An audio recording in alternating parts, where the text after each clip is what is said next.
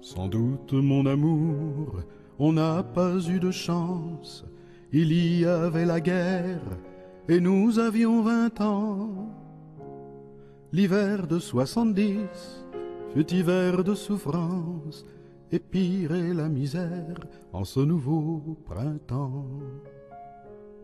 Les lilas vont fleurir, les hauteurs de Belleville, les versants de la butte et le bois de Meudon. Nous irons les cueillir en des temps plus faciles. La commune est en lutte et demain nous vaincrons.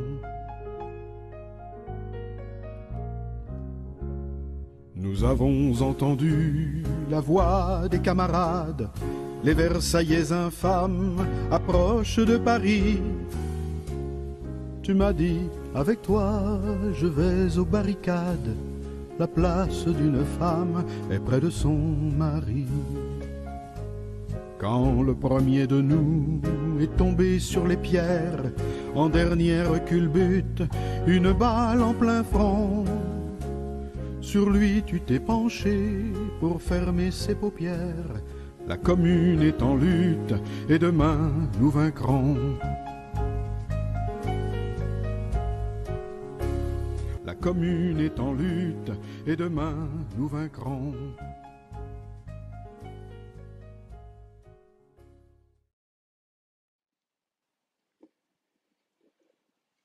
Sevgili izleyicilerimiz hepinize e, merhabalar, iyi pazarlar diliyoruz. E, dündeki yarın programımızın üçüncü bölümüyle birlikte olacağız. E, duyuru ve tanıtma afişlerinden bildiğiniz gibi e, Fikret Başkaya Hoca da aramızda olacaktı. Fakat e, bir zorunlu açıklama gereği doğdu ve maalesef Fikret Hocamız e, Perşembe günü gönderdiği bir notta e, korona testinin pozitif çıktığını e, ve bu nedenle bir sunum yapamayacağı için üzgün olduğunu söyledi, selamlarını iletti. E, biz de kendisine e, buradan bu vesileyle de geçmiş olsun dileklerimizi e, ve tezelden eski formuna kavuşmasını diliyoruz. Ancak Fikret Hoca'yı bir başka tema içinde yeniden ekranlarımıza davet edeceğiz. Umarız her şey yolunda gider ve hızla toparlanır. Bu sosyalizmin sorunları olabileceği gibi internasyonalizm meselesi olur. Daha pek çok tema var işlenecek olan ve Fikret Hoca'nın da katkıda bulunacağından emin olduğumuz çok sayıda tema var. Ee, bunu gelecek günlerde izleyicilerimize e, duyuracağız. Ee, bu zorunlu açıklamayla birlikte e, konumuza dönecek olursak biliyorsunuz e, konumuz devlet, egemen ideoloji, resmi ideolojiyi de kapsayan daha geniş anlamda egemen ideoloji ve seçenekler, alternatifler. Yani hem e, politik, e, sosyal devrimler, kültür devrimleri e, ya da ideolojik anlamda, geniş e, anlamda ideolojik ve kültürel alternatifler. Zamanımız e, el verdiği ölçüde e, Muzaffer Hoca ile devam edeceğiz e, konuya. E, biliyorsunuz e, Muzaffer Hoca'nın e, Devlet ve Komün e, isimli bir e, çalışması var. E, ve bu e, makalelerden oluşan ancak e, kendine has makaleler, e, kendi derinliği olan makaleler ve e, her ne kadar kısa ve özlü de yazsa yazı tarzı bazen Çehov'un çok güzel bir sözünü hatırlatıyor insana. Vaktim olsaydı daha kısa yazardım diye adeta Çehov'un bu derinlikli sözünü teyit edercesine yazıyor. Ancak her biri açılmaya ihtiyaç da duyan, duyulan konular. Ee, evet, devlet e, meselesine e, geçeceğiz ve devlet e, her dönemde güncel bir sorun oldu. Özellikle son 5000 yılın toplumlar tarihinde kendisini konuşturan bir konu oldu ve konuşulmaya devam ediyor. Hem bizim ülkemizde hem bizi çevreleyen coğrafyada. işte son olarak Türkiye'de Kıbrıs'ta Halil Falyalı'nın ölümüyle yeniden konuşulan devletin bir görünen vitrin tarafı bir de görünmeyen derinliğindeki çatışmalar e, bir çeşit e, çeteler federasyonunu andırıyor ve e, bugün devletin bir parçası olan muhalefet partileri beşli çete falan diye beş şirketi gösteriyorlar ama yer altındaki çeteler e, ve devleti resmen son yüzyılda ya da son 200 yılda iki kamp halinde e, ümmetçi ve e, milliyetçi, e, kuvayi milliyeci iki kamp halinde nasıl e, yönettiklerini ya da nasıl kavga ettiklerini e, yaşadığımız e, olaylarla tanık oluyoruz. E, devlet içi ilişkilerde, devletler arası ilişkilerde e, bildiğiniz ve her gün yaşadığınız gibi son derece kirli ilişkilerdir. E, ve bugün işte daha geçen hafta Fransa devleti adına e, Başkan Macron e, Putin'i ziyaret etti. Ukrayna e, krizi meselesinde arabuluculuk yapmaya kalkıştı. Ama aynı zamanda son iki gündür Fransa'daki sosyal hareketlere, e, Özgürlük Konvoyu ismiyle başlayan sosyal hareketlere e, dün böyle polis ilk e, yılın ilk gazlarını sıkmaya başladılar. Orada akıl veren, orada ara buluculuk yapanlar dönüp buradaki sosyal hareketleri hangi dozda şiddet ve manipülasyonla ezdiklerini biliyoruz. İki cepheli bir çalışma hep bir yandan utanç konvoyu dediler ee, öte yandan polis şiddetini kullandılar ve kullanmaya devam edecekler. Yani yaşadığımız olaylar devlet denilen ceberrut yapının e, nasıl uzlaşmazlıkların e, karşıtı olarak doğduğunu ve sınıfsal kaynağının, çıplak sınıfsal kaynağının gün geçtikçe nasıl daha görünür hale geldiğini herkes kendi çevresindeki örneklerle tanık oluyor ve olmaya devam edeceğiz. Evet, şimdi Muzaffer Hoca'ya dönüyorum ve de Zafer Hoca, devlet kavrayışının yani tarihsel ve güncel, e, ideolojik, e, sosyolojik ya da e, şeyi çerçevesi yani felsefi anlamda. E, buradan bir çerçeve çıkaralım e, istersen. E, özet bir e, giriş olsun. E, daha sonra devletin, e, bugünkü modern denilen devletin asli işlevlerine, e, ve ikinci sırada da onun e, ideolojisine e, geleceğiz. E, şey de güzel bir e, devlet de komünde e, bir söz e, aktarmışsın. E, ön sözde e, bir Fransız e, deyimi e, siyasetin kulisiyle sosisin üretimi toplum önünde yapılmaz. Çünkü ikisi de iğrençtir. E, gerçekten çok güzel bir özdeyiş bu Fransızcadan aktarılan.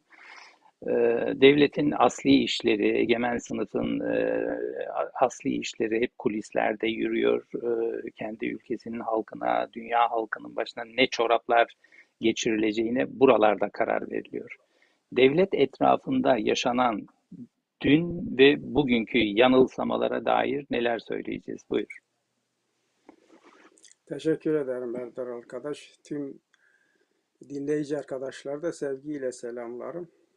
Fikret Hoca'ya da geçmiş olsun dileklerimi sunuyorum buradan. Şimdi konu tabi konuşurken, özetlerken, çerçeveyi çizerken tarihsel, felsefi e, çerçeveyi de soktum bu işin içine. Tabi bu oldukça geniş bir konu. Yani e, insanlar tabi şunu sorarlar. Hayatı değiştirmeye e,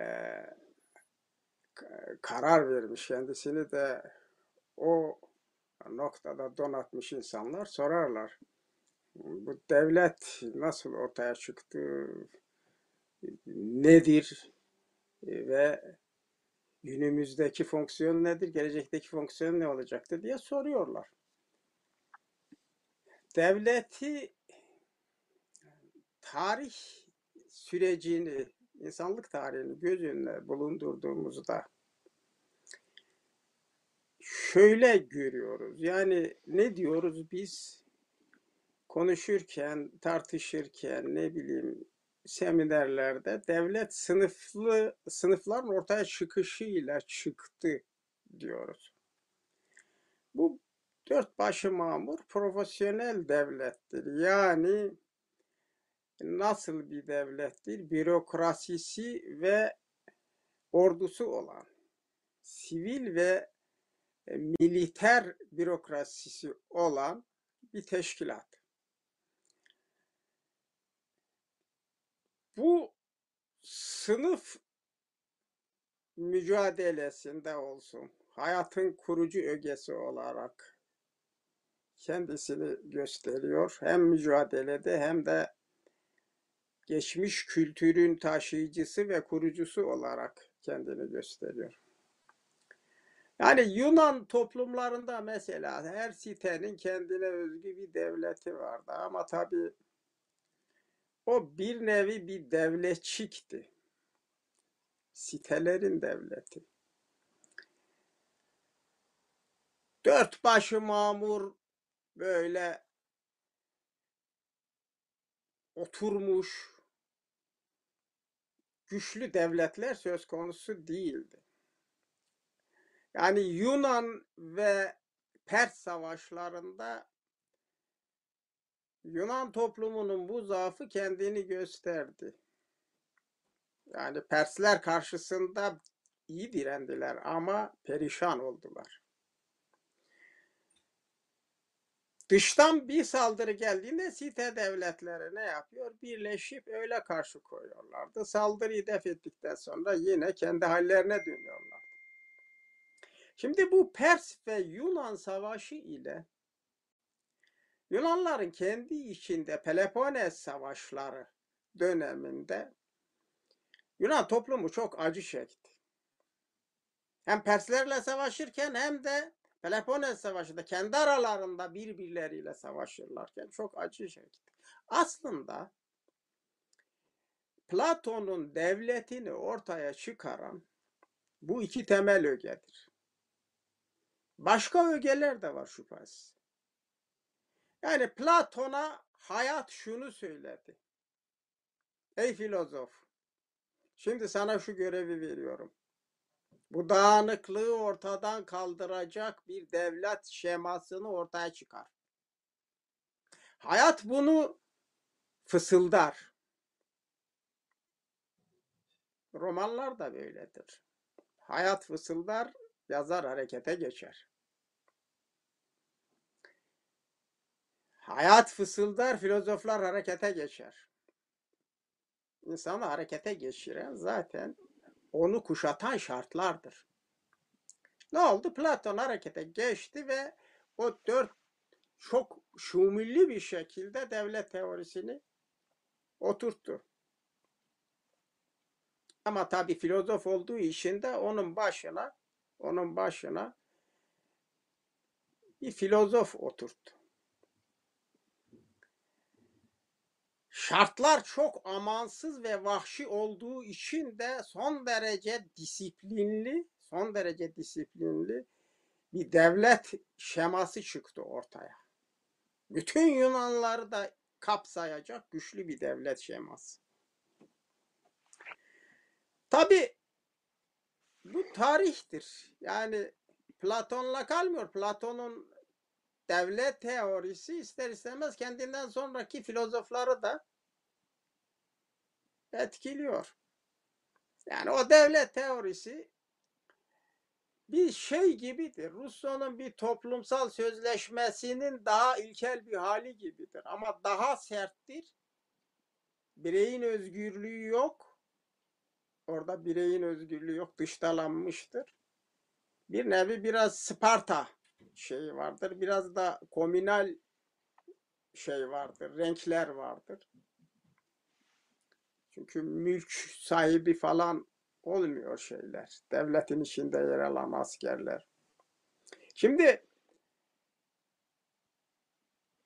bu tarihtir. İnsanlık tarihle ilerliyor. İnsanlığın ilerleyişi o ilerleyişin kendisi zaten tarih.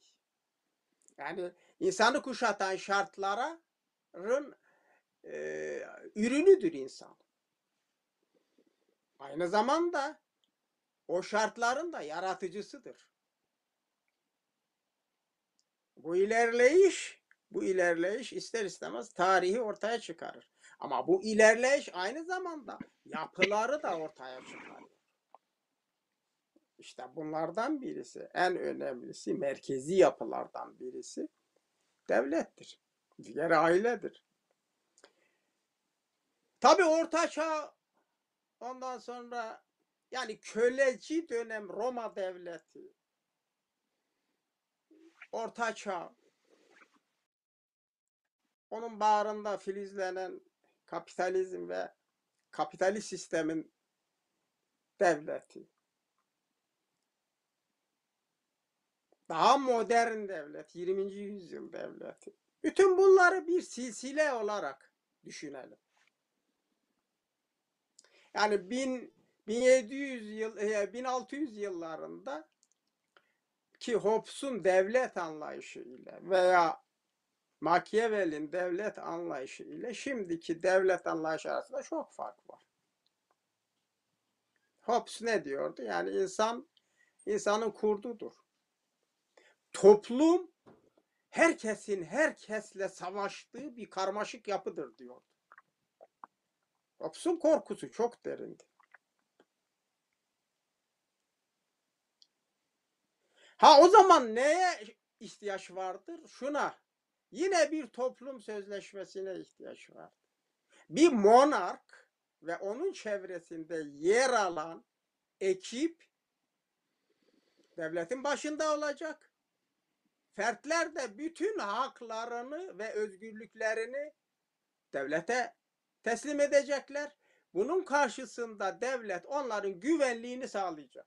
Başka türlü yaşam kurulamaz diyordu Hobbes. O onun ünlü eserinde Leviathan bir devin adıdır. Yani Tevrat'ta yer Tevrat'ta yer alan bir devin adıdır. Her şey hakimdir, mutlaktır. Biraz Tanrı'ya benziyor. Yani devleti o canavara, o deve benzetiyor. Bütün toplum söz birliği yap, haklarını, özgürlüğünü ona teslim et. O da bunun karşılığında seni güvenlik içinde yaşatsın. E tabi şartlarla ilgili bir durumdur. bu. Hobbes'un şartları öyleydi. Avrupa'da biliyorsunuz senyörler arasında olsun, mezhepler arasında olsun. Bir tip tükenmez bitip tükenmez bir kanlı savaşlar vardı. Bağımsız senyörlükler vardır. Her senyörün de her senyörün de kendi yerel orduları vardı. Yerel bürokrasisi vardı. İtalya'da da böyle. İtalya şartlarında Machiavelli ortaya çıkaran da o. Bir prens çıksın demir yumruğuyla bütün İtalya'yı birleştirsin. Onun derimir yumruğu, onun merkezi iradesi esastır. Her şey onun işi mübahtır. Yeter ki Muzaffer o şey güç toplasın. Devlet devlet Hı. kavramına ya da devlet olgusuna insanın hayal gücünün de sayesinde tabii sosyolojik planda sınıfların doğumu, mülkiyetin evrimi, gelişimi vesaire e, altyapı şeyi evrim bir yana ama e, insanın Tanrı yanılsamasından sonra yarattığı en büyük ve kendi başına bela ettiği en büyük ikinci yanılsama diyebilir miyiz? Devlet kavramına ve olgusuna.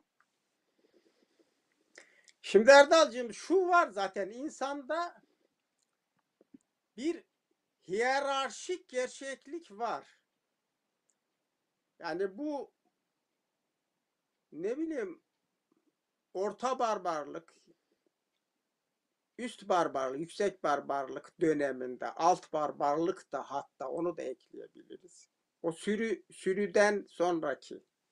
Orada da var. Değil mi? Aborjin toplumunda mesela çölün ortasında yaşayan aborjin toplumunda da vardır. Yani Ama sanki biraz daha yatay. hiyerarşinin Sanki biraz daha yatay değil mi? O e, dikey piramidal yapı sonraları e, katmerleşen oluşan bir yapı. Yani hiyerarşi olsa bile daha çok yatay plandaki bir hiyerarşi değil mi? yani şey vardır. Mesela totem kültürü olsun. Doğa güçleri. Ve aynı zamanda kabilede de yaşlının gücü. Mesela yaşlının dışında bir şey yapamazsın. Yaşlılar karar verir ve hareket ederler. Ama aynı zamanda kabilelerde yani bir mülk de var.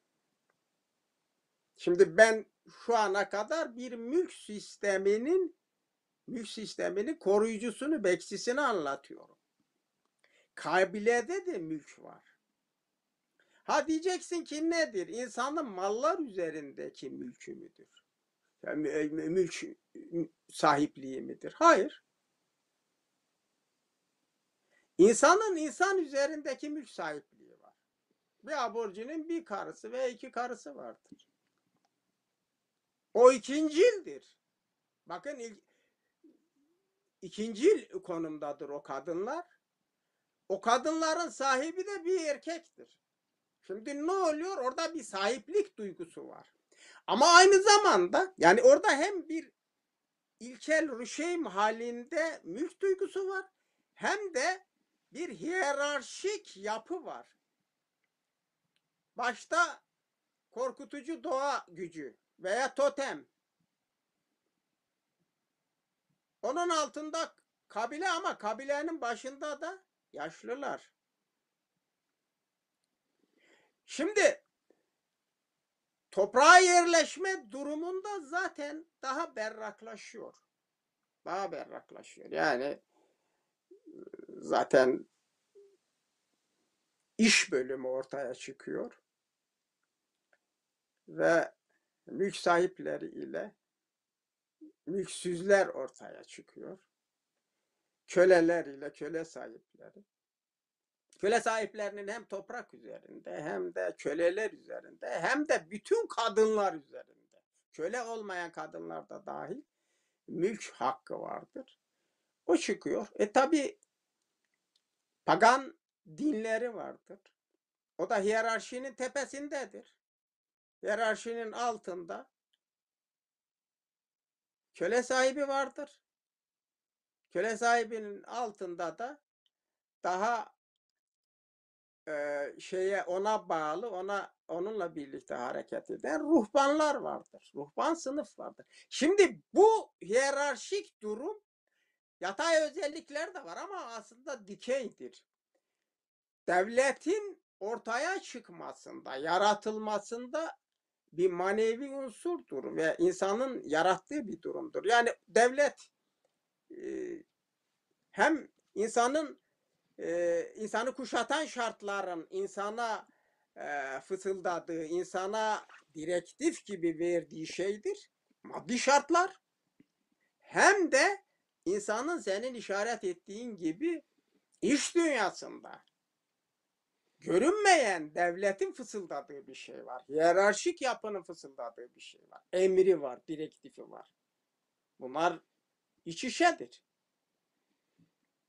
Şimdi Evet o e, pardon. Hı. Şeyi e, sivil devlete geleceğiz. E, e, bu ilk başlıktaki son şey olarak sivil devlete bunun halk katmanlarında gördüğü karşılığa geleceğiz tabii. E, biraz şeye doğru hızlandırabilirsek e, modern dönemde Fransız devrimi sonrasında ya da işte sizin kuşağa getireceğim sözü aynı zamanda bu dönemde aydın katların e, komünist ve sosyalist olma iddiasındakilerin devlet kavrayışına doğru e, gelebilirsek o yani o bütünlük içerisinde ilerleyebilirsek daha iyi olur. Buyur. Modern döneme gelirsek şeyi atlayalım. Orta kapitalizmin o şafağını da atlayalım. Modern döneme gelirsek tabii devlet e, Kant'ın, Hegel'in, Marx'ın, e, Nietzsche'nin ve benzeri filozofların teorilerinde ortaya çıkıyor. Yani e, Kant yine Rousseau'dan ve Montesquieu'den etkilenerek kendi devlet anlayışını koyuyor. O modern devlet işte. Ya diyor ki devlet militer bürokratik yapısıyla bir gerçekliktir. Ama bir hukuk olması lazım. Yani bu hukuk içinde insanın bireyin kendi özgürlüğünü geliştirebileceği bir hukuk olmalı. Devlet bu hukukun dışında aynı zamanda bu hukukun içinde hukuku koruyan bir şey, yapı. Kant'ın anlayışına göre. Yani Kant e, ilk o aklı akıl aklı merkez alarak yarattığı teoriyi kurduğu dönemden e, dönemdeki anlayışı ile bu son hayatının sonlarına doğru geliştirdiği makaleler halinde yazdığı e, bu politik felsefesi oradaki görüşü arasında farklar var. Onlara ben girmeyeceğim. Ancak öz olarak Kant'ın koyduğu modern devletin temelleri oluyor. Yani toplum bir toplu sözleşme bir mukavele imzalıyordur bu. Hukuktur bu. Bu hukuk şeye hizmet edecektir. Bireyin özgürlüğüne hizmet edecektir. Birey devletin korunması, ayakta durması için kendi e, şeylerinden, çıkarlarından feragat edebilecektir. Karşılığında bu hukuku koruyacak. Devlet o zaman özgür devlet oluyor. Yani özgürlüğü, bireyin özgürlüğünü yeşerten hukuku koruduğu için özgür devlet oluyor. Yani burada toplumun iç yapısında ebedi barışı kurmak için böyle bir formülasyonla çıkıyor. Yani onun politik felsefesi bu. Bunu aynı zamanda uluslararası plana getiriyor. Uluslararası plan çünkü e, ulus çapında ulus çapındaki bu formülasyon şeyi ebedi barışı getirir. Ulus içinde barışı getirir ona göre. Ama bir de bu olmuyor. Çünkü dünya uluslardan oluşuyor. Ha, bir de dünya çapında çeşitli ulusların yarattığı bir mukavelenin ortaya çıkması, bir hukukun ortaya çıkması lazım. Yani bu da cemiyet akvam gibi, Birleşmiş Milletler gibi daha sonra 20. yüzyılda ortaya çıkan kuruluşların teorik temeli oluyor. Kant'a, onun kökleri Kant'tadır. E tabi Hegel Ondan sonra Hegel ona dayanıyor önemli ölçüde. Tabi Kant'ın dayandığı da demin söylediğim gibi Montesquieu'den, Jean-Jacques Rousseau'dan, Leibniz'den, bilmem efendim şeyden, Spinoza'dan. O da onlardan etkileniyor. Teorisini onlarla kuruyor. Yani Kant'ın evrensel barış, evrensel barış, edebi barış hayali uluslararası ve ulus çapında kurulan hukuk ve onun korunması üzerine oturmuş. Devlet onda böyle anlayış olarak. Ama Hegel'e geldiğimizde Hegel ondan yararlanıyor. Hegel ne diyor? Hegel devleti şöyle görüyor. Yani şimdi bunları anlatıyorum da devlet nasıl ortaya çıktı? Yani günümüzün modern devletine geleceğiz onu irdelemeye çalışacağım. Kökleri bu. Hegel diyor ki geçmiş, mevcut ve gelecek hattında, zaman hattında yürüyen bir tarihtir diyor devlet. Yürüyen bir tarihtir diyor. Taşıyıcıdır. Bütün kültürleri, insanlığın bütün miraslarını taşır, taşıyıcıdır ve aynı zamanda kurucudur der. Yani Kant devletin esaslarını ahlaka dayandırırken, bireyin özgürlüğüne dayandırırken bu tabi devleti yani bu şekilde tinin tinin yani e, değişmez olanın değişmez olanın özün bir tecellisi olarak görüyor. İlerler diyor, kurar ve taşır. E bunu da tabi toplumlar, Hegel'in tarih felsefesi önemli. Toplumları tahlil ederken yapıyor. Yani e, Asya'yı Asya'yı e, şey olarak görüyor. Bir e, monark, monark vardır. Onun altında bende vardır özgürlük diye bir şey yok. Yani onun bendenin kendi bireysel özgürlüğü diye bir sorunu yoktur. Sorgusuz, sualsiz ve biat eder. Bu diyor Asya devletidir. E bir de Yunan devleti vardır. Orada diyor akıl, sorgulama girer işin içine diyor. Tarihten devletin gelişini şey yaparken Asya'dan getiriyor. E bir de Roma devleti vardır. O daha şumüllü oturmuş bir devlettir. Daha canlı kanlı bir devlettir. Ve onu daha berrak bir şekilde görebiliyoruz. E bir de en son Alman devleti vardır. O da Prusya, Prusya devleti. Tin'in aldığı biçimdir, somut biçimdir Prusya devleti. Hegel'in e, devlet anlayışında şey vardır. Yani ebedidir. Ebedidir. Değişmezlik şeyi var, anlayışı var. Prusya devletini idealize ediyor. Bütün gelecekteki muhtemel değişimlerin dışında tutuyor. Öyle bir dar anlayışı var devlet konusunda. O diyalektikte gösterdiği enginliği tarih felsefesinin bir parçası olan bu devlet bölümünde gösteremiyor. Yani şey Kant bundan daha evrenseldir. Bir tek nokta vardır Hegel'de e, devlet mesela Hegel'in devlet aslında ulus devlettir. Yani devlet savaş zorunluysa savaşmak zorundadır. Savaşır diyor. O zaman diyor ordusu, orduya ihtiyaç vardır. Ama barış zamanda diyor orduya ordu gerekmiyor diyor. Orduyu dağıtması lazım.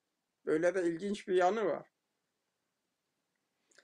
Öyle mi? Ona açıkça Tabii. söylüyor mu? Yani buradaki şiddet ögesi devletin militer e, yapısı yani devleti var eden şeylerden biri. Şiddet unsurunu çoğu zaman atlıyoruz ama e, yani sınıfsal karşıtlık, o, o uzlaşmazlık denilen şey tabii her dönemde aynı şiddette olmuyor ama e, sonuçta asli asli şeyi budur işlevi.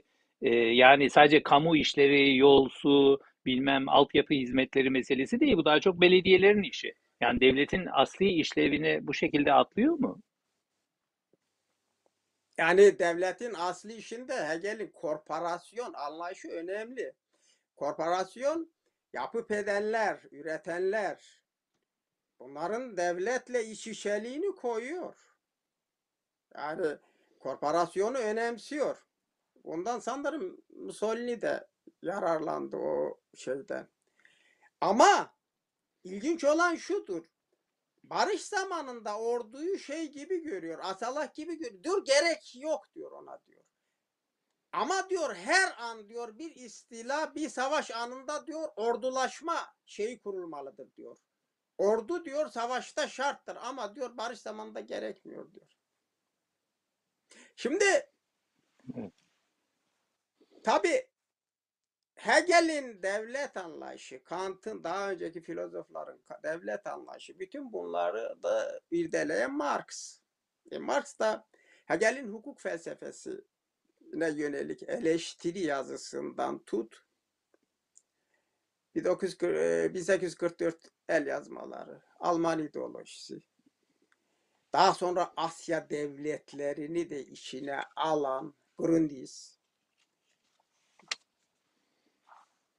daha sonra devrim devletiyle yani proletarya diktatörlüğü e, sorununu içine alan Paris Komünü'nün derslerinden sonra yani Paris Komünü'nden sonra Fransa'da iç yani Fransa'daki iç Fransa'da iç savaşı adlı eserinde koyduğu şeyler gerek Marx gerekse Engels devleti geliştiriyorlar. Yani kendi devlet anlayışları vardır. O da nedir? Artık bütün dinleyici arkadaşların çok iyi bildiği şeydir. Devlet sınıf toplumla ortaya çıkmıştır. Bir sınıfın diğer sınıf üzerinde tahakküm aracıdır. Kapitalist devlet kapitalistlerin işçi sınıfı üzerinde hayatı yaratanlar üzerinde tahakküm aracıdır. Bekçi gibi koyuyor. Bu. 20. yüzyıl devrimlerinin Lenin, Stalin, Mao, Dimitrov, Minh, ne bileyim Enver Hoca, bütün bu devrimci önderlerin devlet teorisinin dayandığı şey 19. yüzyıl Hegel'in tarih felsefesine yönelik eleştiriden başlayan ve ölümüne kadar Marx'ın ve Engels'in koyduğu teoridir. Evet, şeyde Yani şunu söylüyorsun.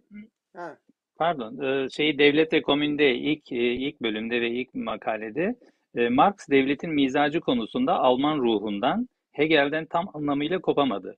Lenin bir Rus Ortodoks Marksisti olarak devletin tarih yapıcı ve muassımlarını bastırıcı gücünü Marx'tan daha fazla önemsedi. Yani e, biraz böyle tabii sonraları Marx'ta hani devlet sönmeye doğru gider. İşte Bakunin'le e, ilk anarşist e, kuşakla girdiği polemiklerde daha bir e, açıklayıcı şeyler var. Paris Komün tecrübesi. E, tam olarak neyi kastediyorsun? Yani biraz daha açacak olursan. E, yani Hegel'den e, ve Lenin'de ondan e, ki biraz daha ortodoks bir pozisyonda görüyorsun. E, üstelik Lenin devlet ve devrimde çok parlak da bir e, polemik yürütüyor. E, İkinci Enternasyonel'in kurmaylarına karşı. Devlet eksenli. Şimdi benim orada kastım şudur. Yani mülk sisteminin devletini konuşuyoruz. Mülk sisteminin devleti aynı zamanda mülk sisteminin ideolojisinin madde ayağıdır. Temel madde ayaklarından biridir devlet. Biz mülk sisteminin devletini konuşurken yapısını ortaya koyuyoruz. Ne diyoruz? İki ayağı vardır. Birisi militer ayaktır, ordu. Diğeri bürokrasidir. Sivil bürokrasidir. Aslında ikisi de bürokrasidir. Biri sivildir, diğeri militerdir. Yani bu iki ayak üzerine oturmuş, oturmuş bir yapıdır. Şimdi Marx'ın devlet anlayışı da biçim olarak budur. Şimdi sen bu soruyla ister istemez biz devrimle bağlantısı içinde ele almak zorundayız. Yani Marx'ın devlet anlayışı nedir? İşçi sınıfı kapitalist devletin baskısı altında. İşçi sınıfının örgütlenmesi bu mekanizmayı parçalaması, olduğu gibi ele geçirmesi değil, parçalaması ve onun yerine kendi devletini kurması. Peki, e, Muzaffer Hoca istersen buna Marx'ın teorisi. Evet, Hı. buna son bölümde gelelim. Geleceğiz zaten şeyde var, e, tema olarak alternatif e, bölümünde var. E, şimdi biraz e, Türkiye'ye doğru sizin yani 68'e doğru geldiğimizde e, yeni çıkan e, militan kuşakların eski tüfeklerle yaptıkları tartışma bir de geleneksel Türk aydınının devlete bakışı, devletin sağlığına, bekasına dua edişi, bu devlet tapıncı oraya doğru gelirsek e, ya şey neler söyleyebiliriz? E, bugüne e, bugüne projeksiyon tutacak e, şeyler e, neler? E, hangi ögeleri öne çıkarabiliriz? Tabii 60'lı dönemlere getirirsen bizi orada ikiye ayırmak gerekiyor. Yani 68'in sonlarına kadar olan dönem, 68'in sonlardan itibaren olan dönem. Yani 68 hareketinin pişirdiği, artık çok iyi pişirdiği, yılın sonuna getirdiği gençliğin devlet anlayışı ile çünkü sadece pratik hareket içinde pişmedi. Aynı hareket içinde pişerken okudu. Ondan önceki gençliğin devlet anlayışı farklı. Ondan önceki devlet anlayışı yani 66, 67 ve 68 gençliğinin devlet anlayışı şudur. Yani biz devlete karşı değiliz. Biz seçimle iktidara gelebiliriz. Bu Türkiye İşçi Partisi'nin de büyük ölçüde etkisiyle oldu. Seçimle iktidara gelebiliriz. Parlamento ele geçirebiliriz. Parlamento devletin önemli bir organıdır. Parlamentoda çoğunluğu kazandığımızda bir toprak sorununu çözeriz.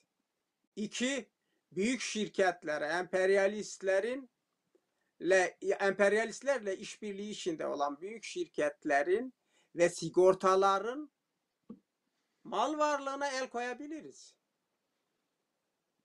İşçi haklarını genişletebiliriz ve buradan sosyalizme doğru yürüyebiliriz şeklinde bir anlayış.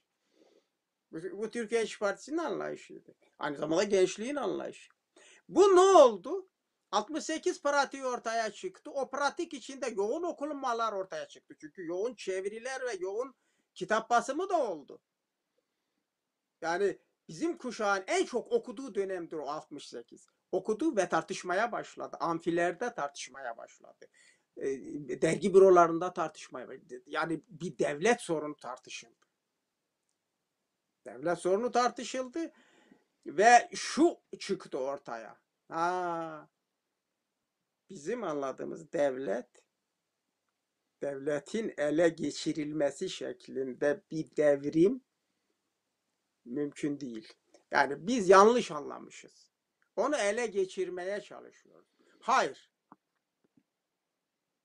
Onu ele geçirme bir hayaldir. Ele geçiremezsin. O seni ele geçirir. Onu parçalayarak onu parçalayarak ele geçirebilirsin. Yani devlet anlayışı militer ve bürokratik yapısıyla çökertilir. Onun yerine e, Kızıl Ordu yani Kızıl Milit e, şey e, güç ve komi, şey komünist bürokrasi alır. Yani bu işçi devleti olur. Bu proletarya diktatörlüğü olur. Bu devletin adı da odur. Proletarya diktatörlüğü. Yani bizim proletarya diktatörlüğü anlayışımız şöyle fazla geniş değil Marx'ınki gibi. O dönemde hala 68-69'da. Nedir? Bütün işçilerin diktatörlüğüdür. Proletarya diktatörlüğü. Bütün işçilerin Ya diğer diğer ismiyle İşçi- işçi demokrasisi. Diğer ismiyle işçi Diğer demokrasisi. ismiyle işçi Çünkü burjuva demokrasi. demo, Evet, burjuva ama demokrasisi de sonuçta bir diktatörlüktür. Evet ama bizim çok ezildiğimiz için yani yıkma iştahıyla, iştiyakıyla dolduğumuz için diktatörlük kelimesini kullanmayı daha hoşumuza gidiyordu. Biraz da o konuda Stalin'e daha çok dayanıyorduk. Yani proletarya diktatörlüğünü kurmak, onu pekiştirmek, kurduktan sonra da onu pekiştirmek. Yani işçi demokrasi kavramını öne çıkarma pek bizde yoktu. Vardı yani o anlayış vardı ama proletarya diktatörlüğü şeyini öne çıkarıyorduk. Şimdi ama bütün işçi örgütleri devlet de dahil bunların diktatörlüğüdür. Şeklinde bir kavrayış da fazla güçlü değildi. Devlet diktatörlüğü olarak görüyorduk proletarya diktatörlüğünü. Çünkü işçi devletidir.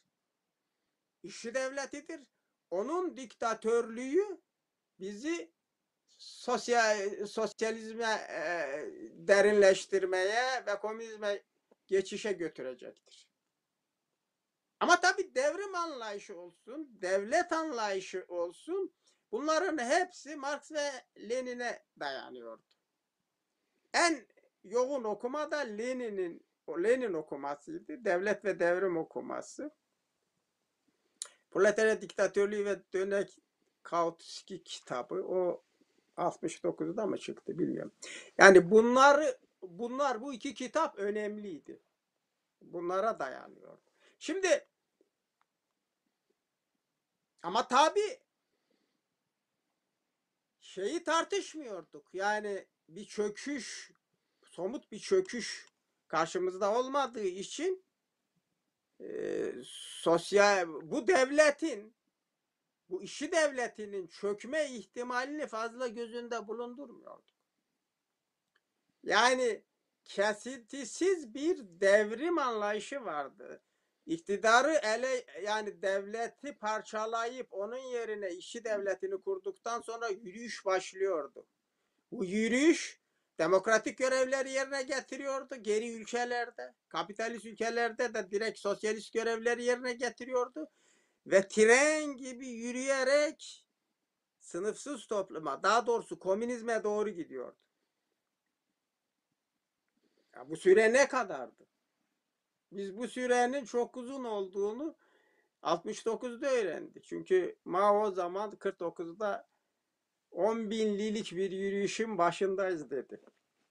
Ama aynı Evet. zamanda kültür devrimi, kültür devrimi bize çünkü Pekin Review'dan çeviriler oluyordu.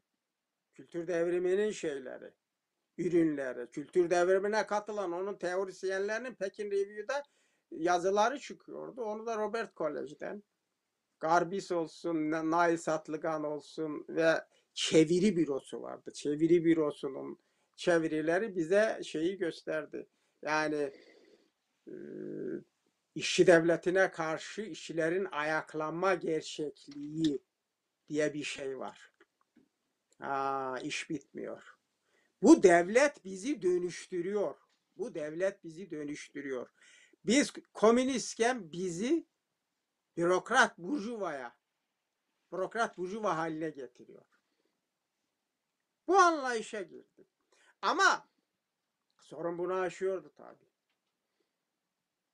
Sorun bunu aşıyor. Onu Evet. ikinci şeyde tartışacağız. Evet, e, son olarak bu e, bölüm bahsinde son olarak şunu söyleyebilir miyiz? E, Yani biraz daraltırsak e, işte odağında Kaypak Kaya ile ikinizin bulunduğu ve aydınlık içerisindeki muhalefet ardından kopuş. E, Devlet konusundaki bakış açınız ki e, yani 20'li yaşların başındasınız hatta 20-21-22 yaşları gibi. E, Lenin'in e, devlet ve devrimdeki tartışmalarına oradaki ufuğa mı dayalı e, esas olarak çünkü kültür devrimi dönemindeki tartışma e, biraz e, Sovyet tecrübesinin e, yani bu zorla şiddetle olmaz bu kitlelerin katılımıyla olur gibi başka bir tecrübe başka bir e, ufuk kazandırıyor. Ama e, devlet kavrayışınızın esas da devlet ve devrimdeki e, eksene dayandığını söylesek e, doğru bir belirleme yapmış olur muyuz? Bence doğru olur. Çünkü bizim o zamanki anlayışımız zaten devlet ve devrime dayanıyordu ama bunu biraz şöyle aştık.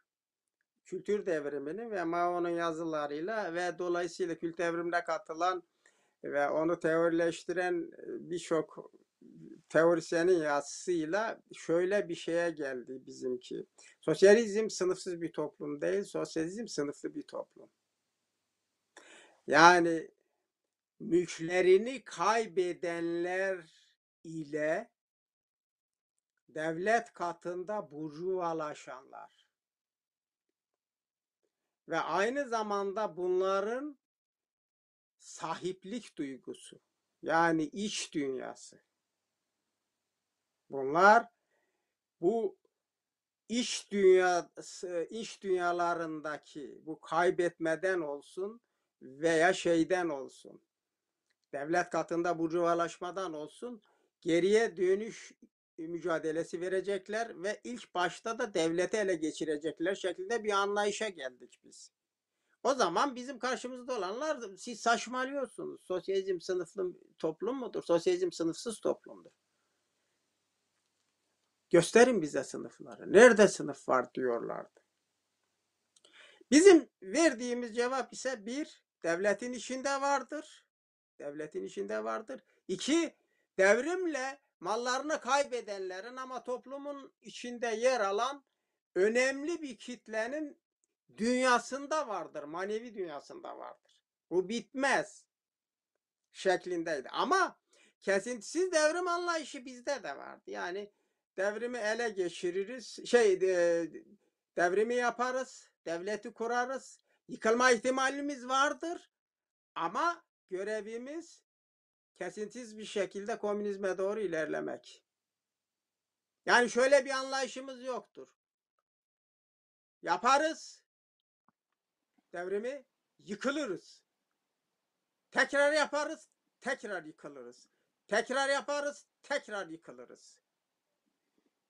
Ve komünizm ve ilerleyiş böyle olur. Böyle bir anlaşımız yoktu.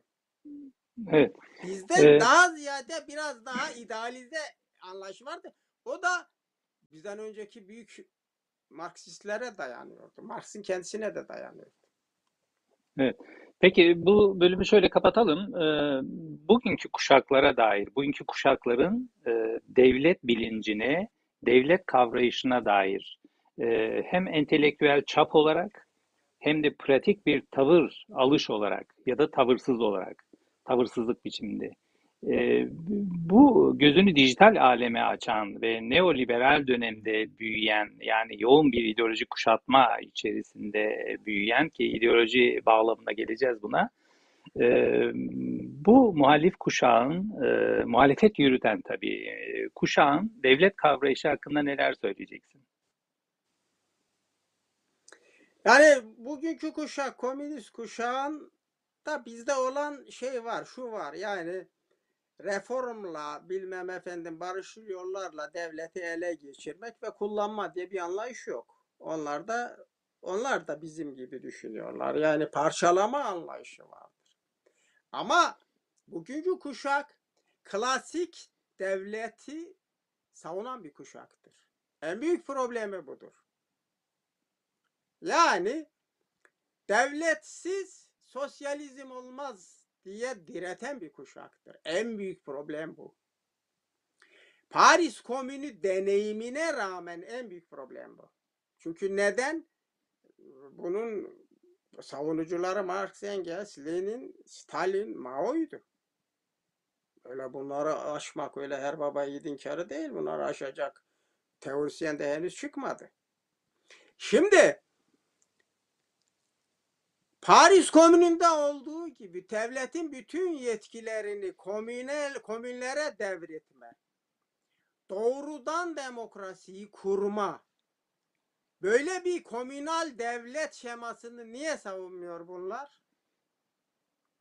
İki şeyden dolayı savunmuyor. Bir, kendinden önceki temel teoriden dolayı. iki kendilerini kuşatan şartlardan dolayı. Çünkü kendileri de devlet. Hiyerarşi var her komünistin içinde. Hiyerarşi vardır. Güçlü bir piramit vardır. Üstelik hepsi de aile aile kurumu içindeler. Aile de devletin bir başka halidir, küçük halidir. Ruşeym halinde, onun çekirdeğidir. Onun temelidir. Mülkiyetin de kalesidir. Şimdi hem o mülkiyet kale hem o kalenin içinde soluk alıyorlar. O kaleye dokunmuyorlar. Dokunana da kıyamet koparıyorlar. Hem de bakın mülk sisteminin iki önemli örg örgeni var. Birisi devlet, diğer ailedir. İkisine de dokunmuyor. Kapitalist devleti yıkarım diyor. Okey.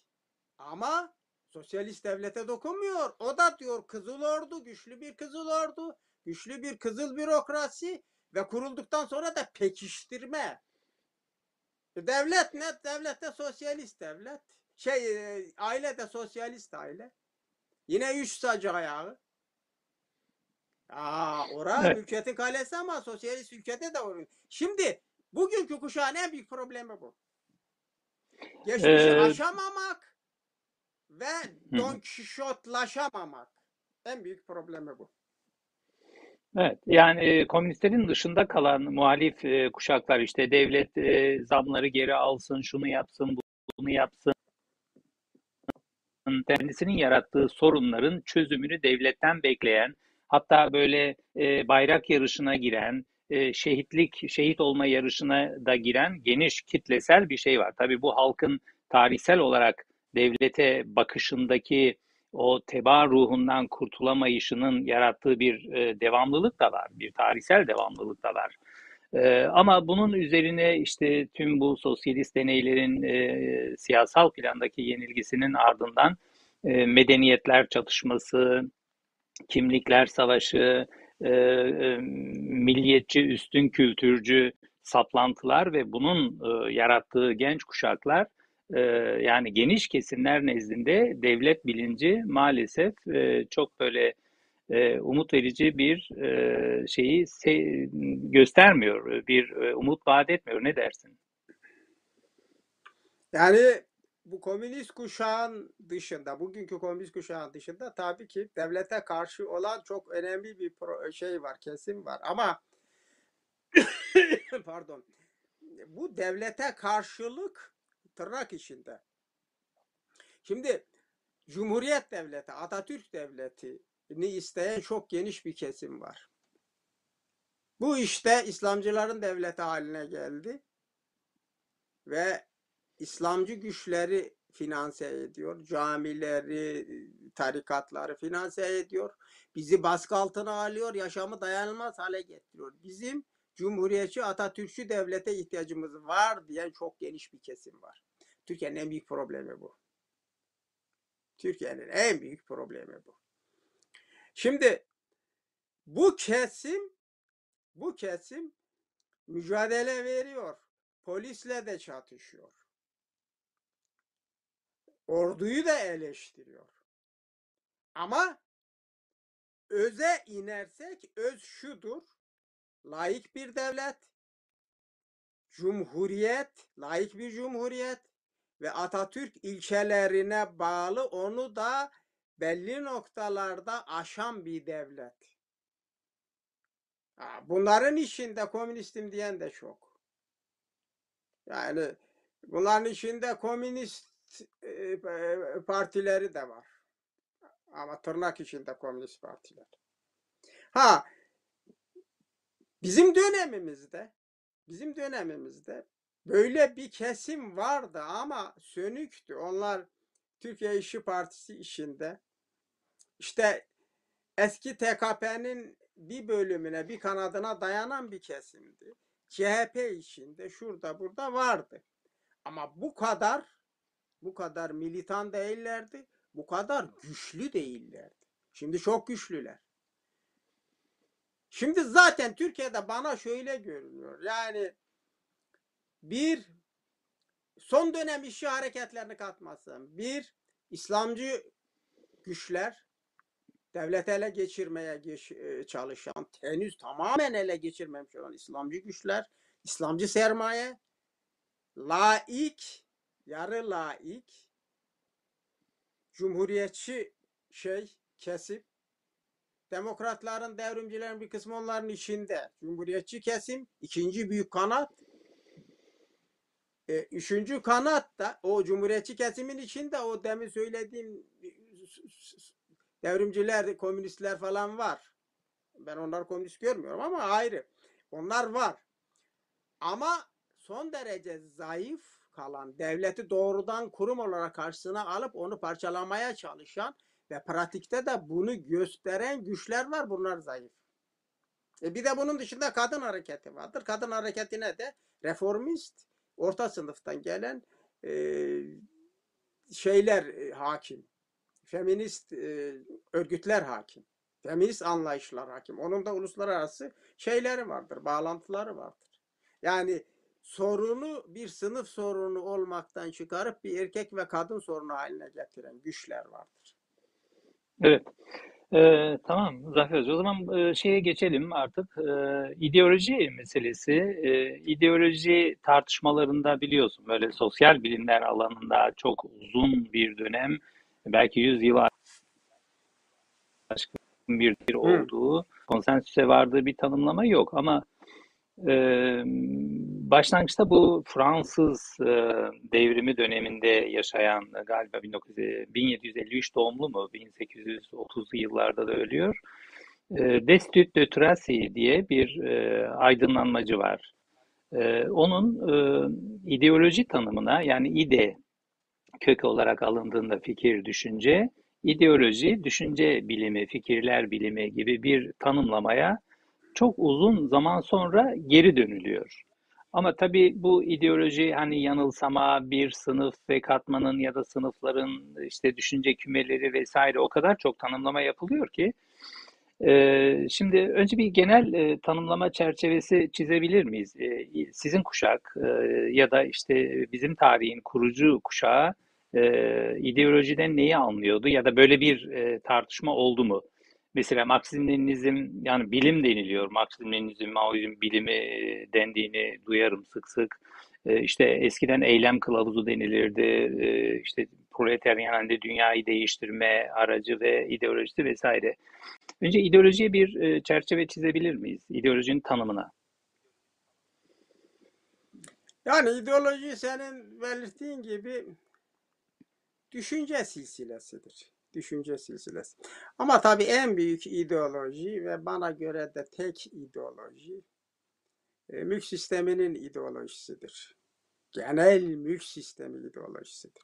Aborjinlerin de ide- ideolojisi vardır. İlkel kavimleri, şeylerin, komünal e, toplulukların da e, tarih öncesi topluluklarında ideolojileri vardır. Diyeceksin ki o nasıl oluyor? Ha, onun, onun, o da ayrı bir sorun. Şimdi sınıflı toplumların ideolojisi, daha doğrusu mülk toplumunun ideolojisi açık. İdeoloji nedir? Şimdi tarih, daha önce söylediğim gibi ilerleyen bir yaşam işindeyiz. Yaşam ilerliyor, duramıyorsun.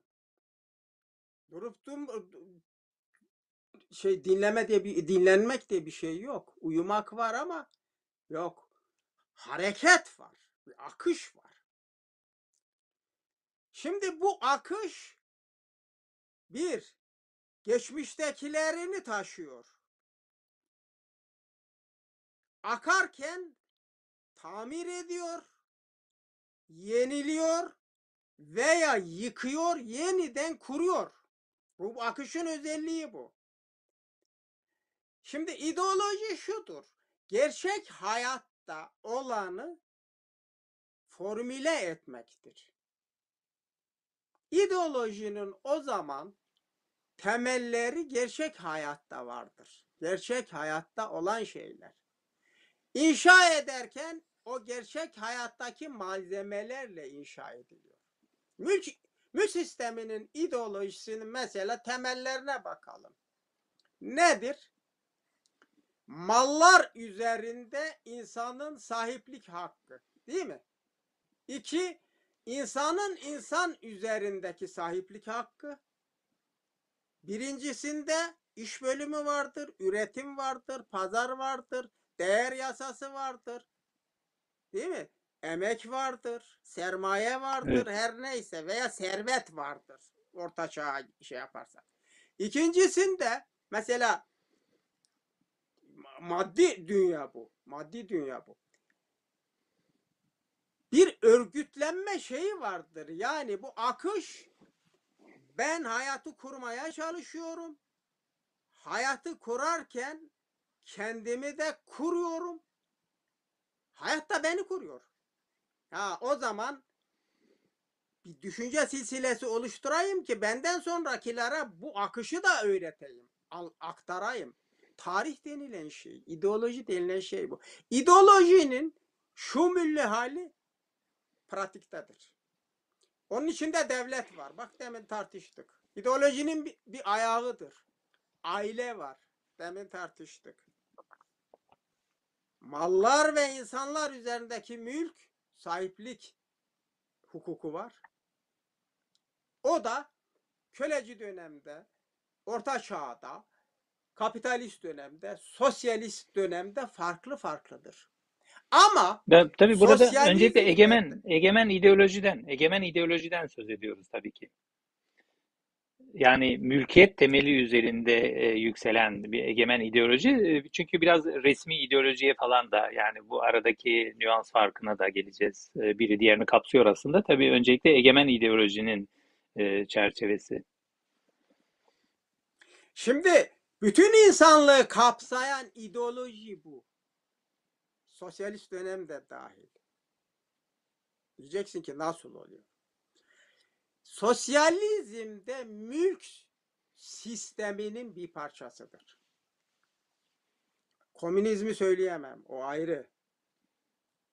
Çünkü mülk sisteminin temel yapıları sosyalizmde de var.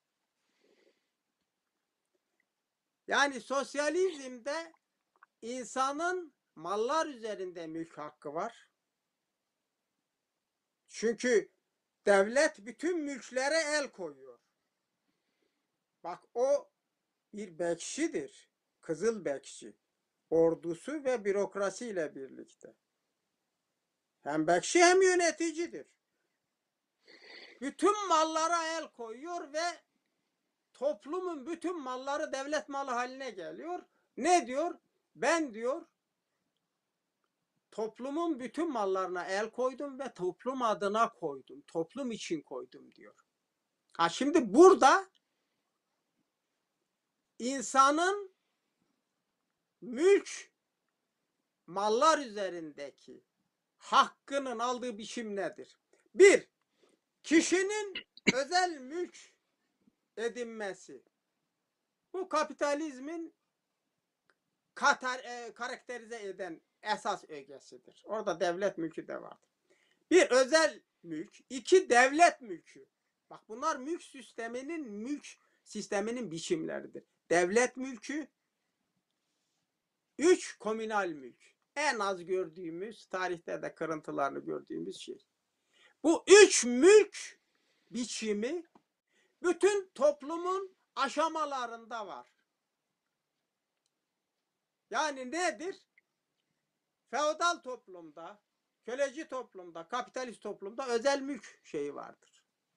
Devlet mülkü de var ama o ikincildir. Sosyalist toplumda ne vardır? Devlet mülkü vardır. Veya sosyalizm komünal sisteme gelmişse komünal mülk vardır. Bu nedir? Bir bütün olarak mülk sisteminin mülk sisteminin şeyidir. İdeolojisidir. Ama şimdi diyeceksin ki özel biçimleri yok mu? Tabii var. Demin al aşağı yaptık işte şeye gidersek Platon'a gidersek orada farklı bir mülk sisteminin ideolojisi ortaya çıkar. Temel aynı. Mülke dayanıyor. E, köleci dönemde farklı çıkar. İşte demin söyledik Hop, Hobbes'un bulunduğu orta şeyde kapitalizmin şafağında ilk dönemlerinde farklıdır. E, Bilmem efendim e, şeyde Kant ve Hegel döneminde farklıdır. İdeolojiler. Çünkü farklılaşma, hayat farklılaşmış, devlet de farklılaşmış, aile farklılaşmış, çekirdek aile haline gelmiş her neyse. İş bölümünü dallanmış, değer yasasında değişimler olmuş, ortadan kalkmamış. Pazar genişlemiş, pazardaki mallar farklılaşmış. Bütün bunlar ideolojiyi besliyor. E Ona da ne diyoruz? Modern kapitalist ideoloji diyoruz. Bu tarafa geldiğimizde ha diyoruz devletin kumanda merkezinde parti vardır. Partinin emri altında büyük bir kızıl bürokrasi vardır. Büyük bir kızıl ordu vardır. Onun altında da Sovyetler vardır. Bilmem efendim şeyler vardır. Kolhozlar, solhozlar ve komünler vardır. Aa, peki bu nedir diye sorduğumuzda deriz ki bu devlet mülküdür. Lenin zaten ölümünden önce kendisi formüle etti. Bu devlet kapitalizmidir dedi bizimki dedi. Açık. Devlet kapitalizmidir dedi. Ve korkuyordu. Korkuyordu. Çarlık bürokrasisinin önemli bir bölümünü geri çağırmak zorunda kaldık. Kapitalist dünya bizi kuşatmış. Ayakta durup durmama korkusu şeyi vardı. Korkusu ve kuşkusu vardı. Aslında bu güzel bir şey. Gerçekçi. Çünkü, çünkü onun o kuşkusu ve korkusu gerçekleşti. Şimdi Erdal'cığım bu ayrı bir tartışma. Şimdi biz şeyi resmi devletleri tartıştık. Bir de sivil devlet var. Sivil devlet de halktır. Resmi devleti yıkarsan halk gelir. O sivil devlet dediğimiz kitle gelir resmi devleti kurar. Çünkü o tanrısız yapamaz. Tanrı başkandır. Peygambersiz yapamaz. Peygamberler bakanlar kuruludur. Pedersiz yapamaz. En alt kesimdedir. Piramidin altındadır. Ailesiz yapamaz. Bu devlettir. İnançta kurduğu bir devlettir. Piramit devlettir. E bir de gerçek hayatta vardır. Baba dediği devlet var. Sultan vardır veya reisi cumhuru vardır. Onun altında bakanları vardır. Bun, bunsuz olmaz diye düşünür. Bu sivil devlet anlayış olarak hem inançta hem politik anlayışında hem de yaşamında yaşamında uygulayıcıdır. Savunucudur, uygulayıcıdır. E bunu da tarih yaratmış. Platon'dan önce ta o yukarı barbarlık mı diyelim, orta barbarlıktan bu yana tarih yaratmış. Bu sivil devleti yaratan tarihtir. Sen resmi devleti yıktığında bu sivil devlet gelir o devleti kurar. Onun Peki. için ne diyoruz? Devrim yaparsın, yıkılırsın. Yaparsın, yıkılırsın. İşin bu ya. Yapmak ve yıkılmak. Ama bu bir Peki bu- ilerlemedir. Kötü bir şey değil. Sivil devletin e, sivil devletin ideolojisi nedir e, diyecek olursam, sivil devletin bir resmi ideolojisi e, yani din, bayrak, vatan, millet, e, askerliğin kutsallığı vesaire bütün bunların e, karışımı bir şey mi? Nedir sivil devletin ideolojisi? Sivil devletin ideolojisi hakim sistemde devletin ideolojisidir. Resmi devletin ideolojisidir. Onun dışında değildir. Çünkü Kant'ın yani filozofların önemli bir bölümü dini bak Hobbes da dahil.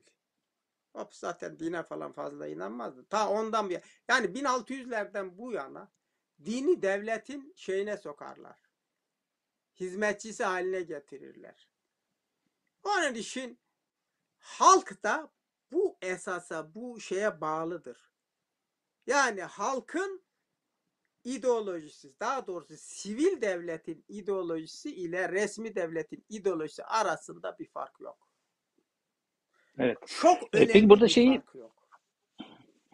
Şeyi soracağım. Ee, tabii e, zaman zaman daraltacağız. Yani bu programın doğuşuna vesile olan e, ve bu yıl e, yarım yüzyılını e, konuştuğumuz e, e, TKPML'nin odağında Kaypak Kaya'nın bulunduğu ve aslında ikinizin bulunduğu fiili olarak e, İbrahim'in e, resmi ideolojiyle yani egemen ideolojinin bir parçası, bir varyantı yani devletin ideolojisi, devletin yasalarla güvence, koruma altına aldığı, şefinin e, aleyhine sözün yasaklandığı Atatürk'ü koruma yasalarıyla ve kendine çok şanlı e, e, kurgusal bir tarih yaratması ve onu koruma altına alması. Ee, İbrahim ve ikiniz ki aydınlık içindeyken de e, işçi ve köylü bürosunun sorumluları olarak e, en çok yazan, en çok işte rapor tutan, gittiğiniz yerlerin raporunu yazan e, iki kişisiniz. Resmi ideolojiyle yani işte milli mesele, Kemalizm, devletin yapısı, onu kurucu kuran kadro, sermaye kaynakları bunları tartışırken resmi ideolojinin dışın yani o, o sınırları aşan egemen ideolojiye dair tartışmalarınız oluyor mu? İbrahim özel olarak mesela işte mülkiyet dünyasının derinliği, mülkiyet dünyasının kale kale çeşitleri, e, bütün e, kapitalizmin e, egemen ideolojisiyle de hesaplaşma var mıydı? Bunun içerisinde din önemli bir rol oynuyor. Tabii işte tartıştığınız devlet ki iki ayrı kamp, e, 200 yıllık bir kavgaya, kavga tarihine sahipler. İşte bir ümmetçi kanat, bir e, milliyetçi, Turancı, Türkçü kanat. E, birinin ideo resmi ideolojisi, ötekinin e, resmi ideolojisi Tanrı eksenli, berikinin devlet ve milliyetçilik eksenli. Kaypak Kaya'nın somut olarak yani bu konuda da böyle ikili tartışmalarınız oldu mu? Ya da muhaliflerinizle tartışmalarınız oldu mu? Onu biraz önceden bir, birkaç noktaya değindim ama tam değil. Yani şöyle bir şey vardı. Biz e, 70-71 darbesine kadar 70 önemli. Bu e, sorduğun soru açısından önemli. Sosyalizmde sınıflar olur mu? Evet sosyalizm sınıflı bir toplumdur. Sosyalizm bir geçiş toplumudur. Kapitalizmin bağrından çıkmıştır. Onun etkilerini taşıyor. Komünizme yöneliyor. Ha onun umdelerini, etkilerini de taşıyor. Ama kapitalizmin etkilerini ilk çıkışta daha fazla taşıyor. Onun için ne diyorduk? Bir sınıflı toplumdur. Sınıf mücadelesi devam edecek. İkincisi yıkılabilir.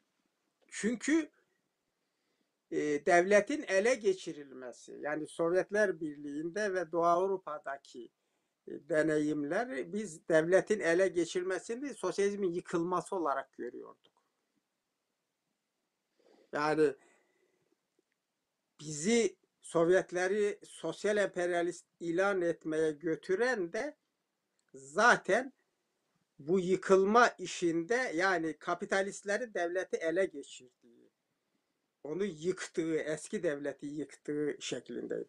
Onun için sosyalizm anlayışımızda şu vardı. Birkaç nokta çok önemli. Kültür devriminin etkisi bir, Mao'nun 10 bin e, lilik yürüyüşün başındayız. Bu bizi korkutuyordu. Bu düşündürüyordu. Aa çok uzun bir yol bu. Yani ha deyince tren gibi bin bilmem efendim komünizme git mit bu yok. Bu yok. Böyle bir şey yok. Çok meşakkatli uzun bir yol. İkincisi pratiğimizde, pratiğimizde yıkılmalar var. Ha, biz yıkılabiliriz anlayışı vardı. Sınıf mücadelesi devam edecektir. Büyük proleter kültür devriminin bize öğrettiği de şudur. Devrim devletine karşı işçi sınıfı, gençlik, kızıl muhafızların ayaklanma hakkı vardır. Bizim çerçeve olarak anlayışımız buydu. Ama bugün savunduklarımız onu aşıyor. Bu ayrı bir konu. Bugün savunduklarımız onu aşıyor. Çünkü bugün bir sistem getirmeye çalışıyoruz. Ha diyoruz ki bu profesyonel devlete karşıyız. Sosyalizmde kurulan bu profesyonel devlete de karşı. Bunun görevlerini halka devrediyoruz. Komünlere devrediyoruz. Peki nasıl biçimler alıyor bu? Bu bir devlet mi? Devlet. Komünal bir devlet. Biçimi ne? Ele geçirilir mi? Geçirilebilir. Mülk yani burada iş bölümü, pazar, değer, bilmem efendim şehir kafa kol emmeyi yani bunun gidişatı nasıl olacaktır? Bunun halkla ilişkileri nasıl olacaktır? Bu ayrı bir konu. Ama biz Evet. bunu tartışmadık. Fakat şunu biliyorduk. Paris Komünü'nün umdelerini onları biliyorduk. Hatta Lenin'in bunu Ekim devriminden önce bir dönem lisan tezlerini yazıncaya kadar savunduğunu da biliyorduk. Hatta Çin'deki komünler ile Sovyet e, Sovyetler Birliği'ndeki Sovyetler, kolhozlar, kolhoz şeyler, sovhozlar onları da biliyorduk. Ama o militer devlete karşı bir çıkışımız yoktu. Evet, şeyi merak ettim. Onun için sordum. Ee, evet, ona şey alternatif babında zamanımız olursa zaten e, parçalar halinde e, belirttin. Ee, İbrahim'in e, yani resmi ideolojinin e, o e, arı kovanlarına çomak sokarken devleti kuran güçler, parti, şef e, ve e, milli mesele e, geçerken başka bir bağlamda da olsa soykırım, yağma malları vesaire pek çok şeye değiniyor. Devletin kendi resmi ideolojinin kendi hakkında anlattığı masallar bir yana, yani o e, anti-emperyalist e, masallar bir yana, kendine özgü sınıfsız, zümresiz bir toplum falan filan. E, toplamda kapitalist emperyalist dünyanın bir parçası. Bu devlet kapitalist emperyalist dünyanın e, bir parçası e, ve kapitalist emperyalist dünyanın egemen kültürü e, resmi yani egemen ideolojisi resmi ideolojinin dışında da böyle yani ta- tartışılma fırsatı oldu mu? Tabii ki yoğun bir dönem e, koşarak gidiyorsunuz e, ve şaşılacak da o genç yaşta şaşılacak yazılı bir külliyat da kalıyor geriye. E, ama yazılanların dışında bunun tartışıldığı da e, oldu mu? Yani resmi ideolojinin dışında kapitalist emperyalist dünyanın egemen ideolojisi de tartışıldı mı? Biz onu emperyalizm tartışmalarında e, biraz değindik ona fakat yani e, tekellerin ulusal tekellerin e, dünyayı e, ahtapot gibi saran tekellerin e, şeyi ideolojisi e, kapitalist emperyalist ideoloji ve onun karşısında e, enternasyonel bir hatta onun zorlamasıyla da birleşen işçi sınıfının ideolojisi şeklinde tartışıyorduk. Ama İbrahim'in şöyle bir özelliği var. Yani İbrahim resmi ideolojiyi, devlet ideolojisini eleştirirken, onu merkeze alırken onu güçlendiren diğer akımları ve kuruluşları da eleştirmeyi son derece önemsiyordu. Çünkü devleti öyle onlardan yalıtlayarak şey yapmıyordu. Ele almıyordu. Devleti güçlendiren devletin dayanakları gibi görüyordu onu. Devletle aynı görmüyordu. Ama dolaylı bir dayanak gibi görüyordu. Mesela o konuda şeyi affetmiyordu. Türkiye Komünist Partisi'ni affetmiyor.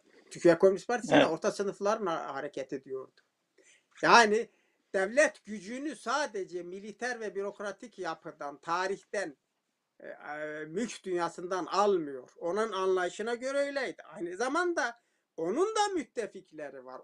Garip olan onun müttefikleri bizim de müttefiklerimiz. Kim kazanacak? O mu kazanacak? O zaten kazanmış. Peki biz onu nasıl kazanacağız? İbrahim'in önemli problem şey meselelerden birisi buydu. O TKP evet. MHP Peki, e, eleştirileri bil... Hı. Hı hı. E, buyur buyur tamamla.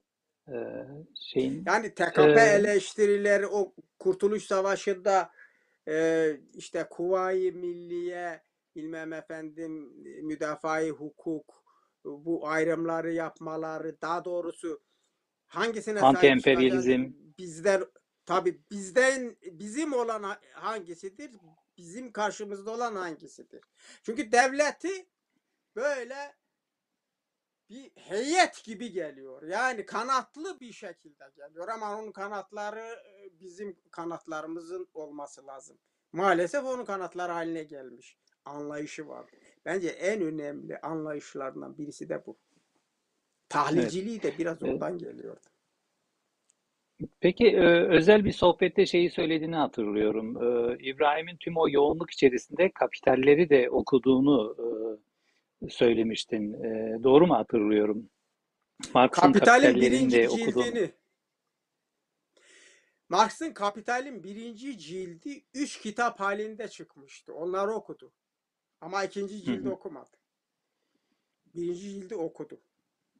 Ama yani diyebilirim ki Lenin, Stalin onları çıkar çıkmaz zaten okuyordu. Çünkü şeye taşıyor. Gençliğin içine tartışmalara taşıyordu onu. Evet. Şey haline gelmişti. Yani geldi yani, tartışacak, burayı karıştıracak. Öldürülmeden Şeye, birkaç... Teori, öğrendiği teoriyi kendi çevresiyle tartışıyor, dar çevresiyle. Onların fikirlerini soruyor. Ondan sonra da amfilerde dev genç ve gençlikle kürsülerde tartışıyor. Yani öldürülmeden birkaç gün önceki o ünlü mavi kaplı not defterine savunma taslağını e, karalarken de e, kullandığı yani çıkardığı şema gerçekten hayranlık verici bir şema.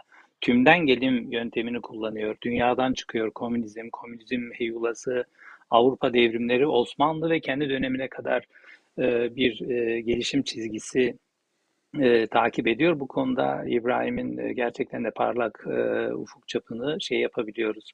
Konjonktürel değerlendirmelerden bağımsız olarak yaklaşım tarzını ve kullandığı bilimsel yöntemi. Evet şimdi bugünkü kuşaklara dair yine çünkü programımız dündeki yarın, dün bugün yarın diyalektiği içerisinde konuşmaya e, özen gösteriyoruz. E, kapitalizmin ki o, o gün bugün sizin e, ileri atıldığınız e, dönem ile bugün e, yarım yüzyıllık bir dönem. E, dünya daha da küçüldü. Dijital iletişim ağları işte e, nereye doğru evriliyor görüyoruz. Aynı zamanda diğer e, biyoteknolojideki, siborg mühendislikteki, işte nanoteknoloji, yapay hafıza vesaire tüm bu alanlardaki gelişimler baş döndürücü. E, fakat e, paradoksal olarak yani bir yandan bilgi çoğalıyor, belli tekellerin e, şeyinde e, kayda geçiyor, onların e, arşivine geçiyor ve bunu paraya tahvil ediyorlar, toplumun aleyhine kullanmaya tahvil ediyorlar. Bugün egemen ideoloji dediğimizde bütün varyantlarıyla beraber yani neoliberalizmin, işte bu kimlikçiliğin, postmodernizmin, e, ve medeniyetler çatışmasının e, bütün bunların yarattığı bir entelektüel çoraklık da var. E, yüzeysel anlamda çok bilgili görünen ancak derinliği olmayan bir şey de var. e, bir çölleşme hali de var. E, çünkü hızlı tüketilen, hızlı unutulan, e, çok e, analitik olduğunda diyalektik olmayan, diyalektik olduğunda analitik olmayan acayip bir durum var.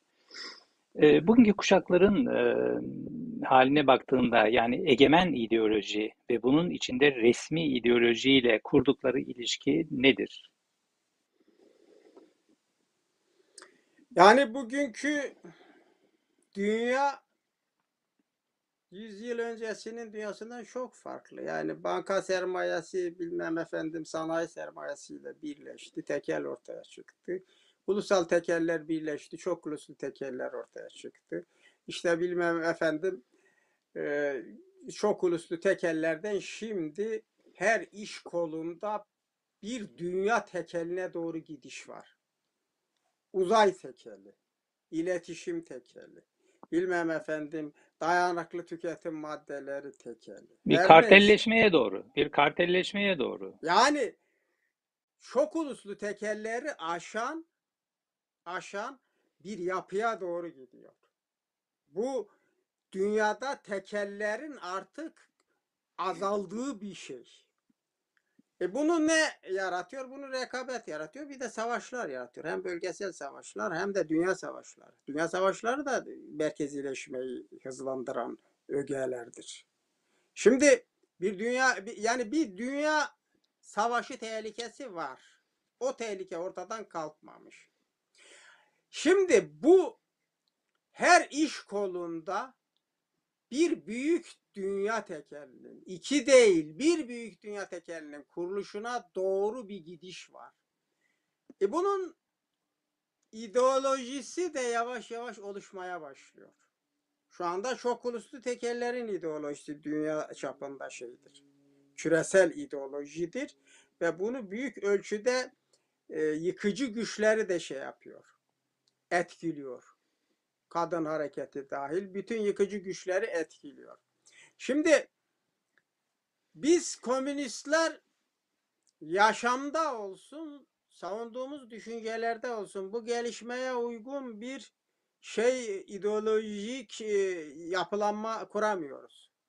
Bugünkü gençliğin durumu o. Yapılanma kuramıyoruz. Çünkü bu eski yapıları da dağıtıyor. Bakın çekirdek ailenin durumuna bakın. Çekirdek aile dağılıyor. Biz programımızda dağılmakta olan çekirdek ailenin karşısında nasıl bir alternatif aile kurabiliriz?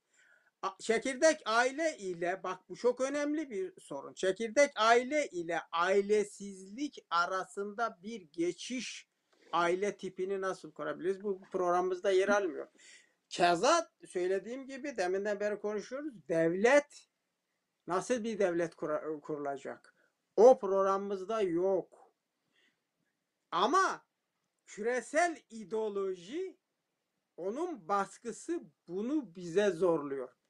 Yani çünkü biz onu aşan, onun e, yapısal değişimlerini e, teoriye dönüştüren bilimde, teknolojide, üretimde, iş bölümünde, dağıtımda her neyse bütün hayatın kollarında onu teoriye taşımadığımız müddetçe kitleler de kazanamayacağız. En ileri kafaları kazanamayacağız. Dikkat edin eski devrimler en ileri kafaları saflarına aldılar. Yazarların çok büyük önemli bir bölümünü saflarına aldılar. Al Fransız devrimine bak, Ekim devrimine bak, Çin devrimine bak. Önemli kafalar yani filozofların önemli bir bölümünü etkiledi. Onun direkt içinde yer almadı ama onun etkisi altında kaldı. Şimdi donmuş bir gelişmeye aşık olmayan ve sarıldığımız, savunduğumuz ama geliştirmediğimiz bir ideoloji bizi geliştirmez. Bu ideolojinin zaten özü buna ters. Bu savunma ve değiştirmemeye ters. Marx'ın anlayışı ters buna. Gelişmeye aşık bir anlayış. Ve henüz yani çok daha çok daha derinlikli bir sistem kurmaya aşık bir şey. Ekonomi teorisi var. Felsefesi var. donmuşluğa karşı. Bugünkü kuşağın problemi budur Erdalcığım. Yani Evet. yapı nasıl bir yapı kuruyorsun? Programın nedir diye sorulduğunda programını gidiyor 50 yıl öncesi programını gösteriyor. Ve üstüne şunlar da geliyor. Ee, Bunu e, son 5 dakikamız kapatacağız. Ee, Daha sonra sosyalizm, sizin döneminizde sosyalizm ve komünizm ufku, e, ge- gelecek toplum projesi vesaire e, bu bağlamlarda yeniden geri döneceğiz bir bakıma. Ee, Bugün o çağdaş uygarlık denilen şey, yani kapitalizmin işte böyle Tanrı'ya takılan 99 ismi gibi bir isim, Çağdaş uygarlık denilen şey ve paranın tahakkümüne, diktatörlüğüne dayalı bir şeyi her gün her saat kendiliğinden e, bir nihilizm, bir anlamsızlık üretiyor zaten. E, yani e, paran varsa her şeysin, paran yoksa hiçbir şeysin. Ya da para getiren şan, şöhret varsa adam yerine konuluyorsun, gerisi boş.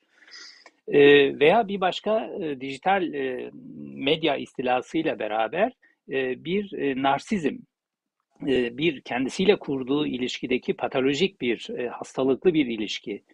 Ama öte yandan e, kimlikler alemine, inançlar alemine dalma, labirent, inanç ve mitos e, labirentlerinde dolanmayı aydınlanma zanneden, buna aydınlanma diyen, e, yani e, dar, yerelci bir uçtan diğer uca acayip bir savruluş ve iç içe geçiş. Tüm bunların bunların yani bu ideolojik varyantların ve e, kuşatmanın e, komünist saflara da sirayet ettiğini görüyoruz. Buradan çıkışa dair nasıl bir e, düşünsel e, atılım, yeni tipte bir komünist aydınlanma e, öngörülebilir? Son söz olarak. Yani burada çıkış aslında geçmiş teorinin politik alanda olsun, felsefi alanda olsun, ekonomik alanda olsun o teorinin eleştirisi üzerine olur. Ama sadece öyle olmaz. Aynı zamanda bütün gelişmeleri yani bu 100 yıllık gelişmeleri e, teoriye taşıyarak olur. Aslında şu ana kadar yaşananlar kötü bir şey değil. Yani sosyalizmin daha kolay kurulma şartlarını yarattı kapitalizmde. Tarihinde olmadığı ölçüde derinlikli yarattı. Sosyalizmin kurulma şartlarını yarattı. Ya Ama insanlık nesillerin de in, insanlık nesillerin de biraz kendine benzetti, çürüttü. Yani parayla kendine ilişkisinde benzetti de fakat fakat fakat şöyle bir şey var. Yani kapitalizmin doğa yıkımı daha şey e, vahim. Ona bağlı olarak insan yıkımı da vahim. Ama bu vahametten bu vahametten bir şey daha doğdu. Ne? Büyük ekonomik yapılar doğdu. Şimdi çakkallardan, bakkallardan dolu, küçük üretimden dolu bir toplumda sosyalizmi inşa etmek zor. Seni keserler. Falçatayla doğrarlar seni. Orada mülk sistem yapısı şeyi daha güçlüdür. Ama tekel, beş tekel vardır. Yahut da 20 tekel veya da 200 tekel vardır. Onların meclislerini alaşağı edersin. O tekelde çalışan işçilerin komününü kurarsın. Bu çok kolay. Şimdi benim gördüğüm, yakinen gördüğüm de şu. Bizim Asya'dan gelenlerde mülk duygusu ve sahiplenme buranın modern işçisinden daha güçlü. Buranın modern işçisinde evim olsun, bilmem bir yere iş, iş, iş yeri açayım, şu olsun bu olsun değil. Düşünmüyor adam bunu. Diyor ki tatilim fazla olsun, gideyim gezeyim, tamam mı dinleneyim, Orada doğal güzellikler varsa onu göreyim. Sanat eserler varsa onu göreyim. Ondan sonra yine geleyim çalışayım. Böyle düşünüyor. Bu işte sosyalizm için tam bir mal şey insan. Ya mülk duygusunun duygusunun zayıflaması çok önemli. Bütün mülkler kolektifleştirirsin ama şu, şu şeyi kolektifleştiremezsin. Mülk duygularını kolektifleştiremezsin. Bu zaman evet. isteyen bir şey.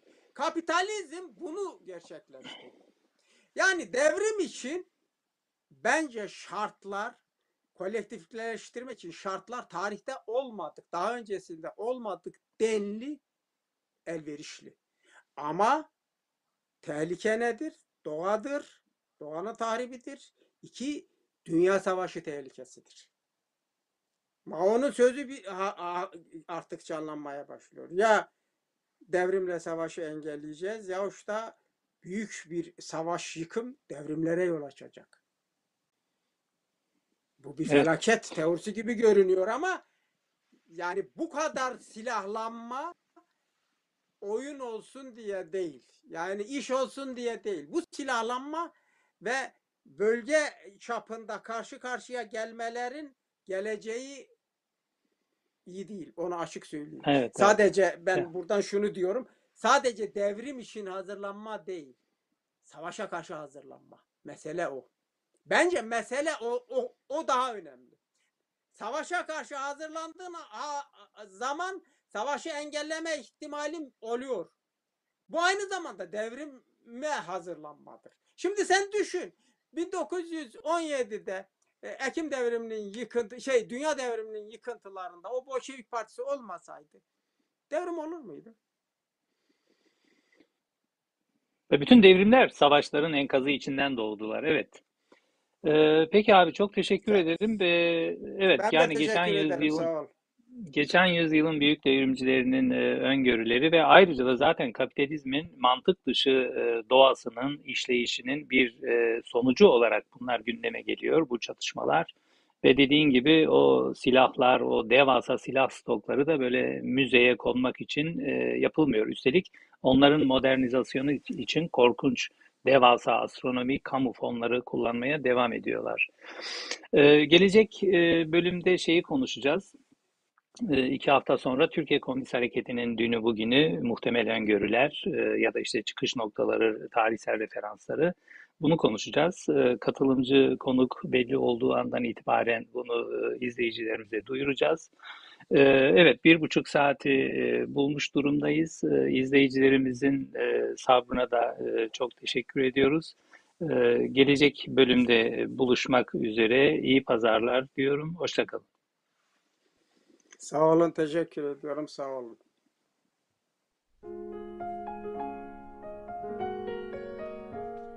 Sans doute, mon amour, on n'a pas eu de chance. Il y avait la guerre et nous avions vingt ans. L'hiver de soixante-dix fut hiver de souffrance et pire est la misère en ce nouveau printemps. Les lilas vont fleurir, les hauteurs de Belleville, les versants de la butte et le bois de Meudon. Nous irons les cueillir en des temps plus faciles. La commune est en lutte et demain nous vaincrons. Nous avons entendu la voix des camarades, les Versaillais infâmes approchent de Paris. Tu m'as dit, avec toi, je vais aux barricades. La place d'une femme est près de son mari. Quand le premier de nous est tombé sur les pierres, en dernière culbute, une balle en plein front. Sur lui tu t'es penché pour fermer ses paupières. La commune est en lutte et demain nous vaincrons.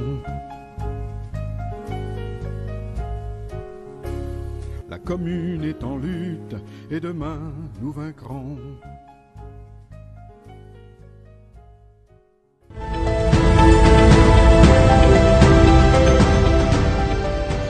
Emeğin ve özgürlüğün sesi Komün TV yayın kalitesini arttırarak siz değerli takipçilerine daha nitelikli içerikler sunabilmek için 30 Ocak 2022'den itibaren sadece YouTube kanalı üzerinden yayın hayatına devam edecek.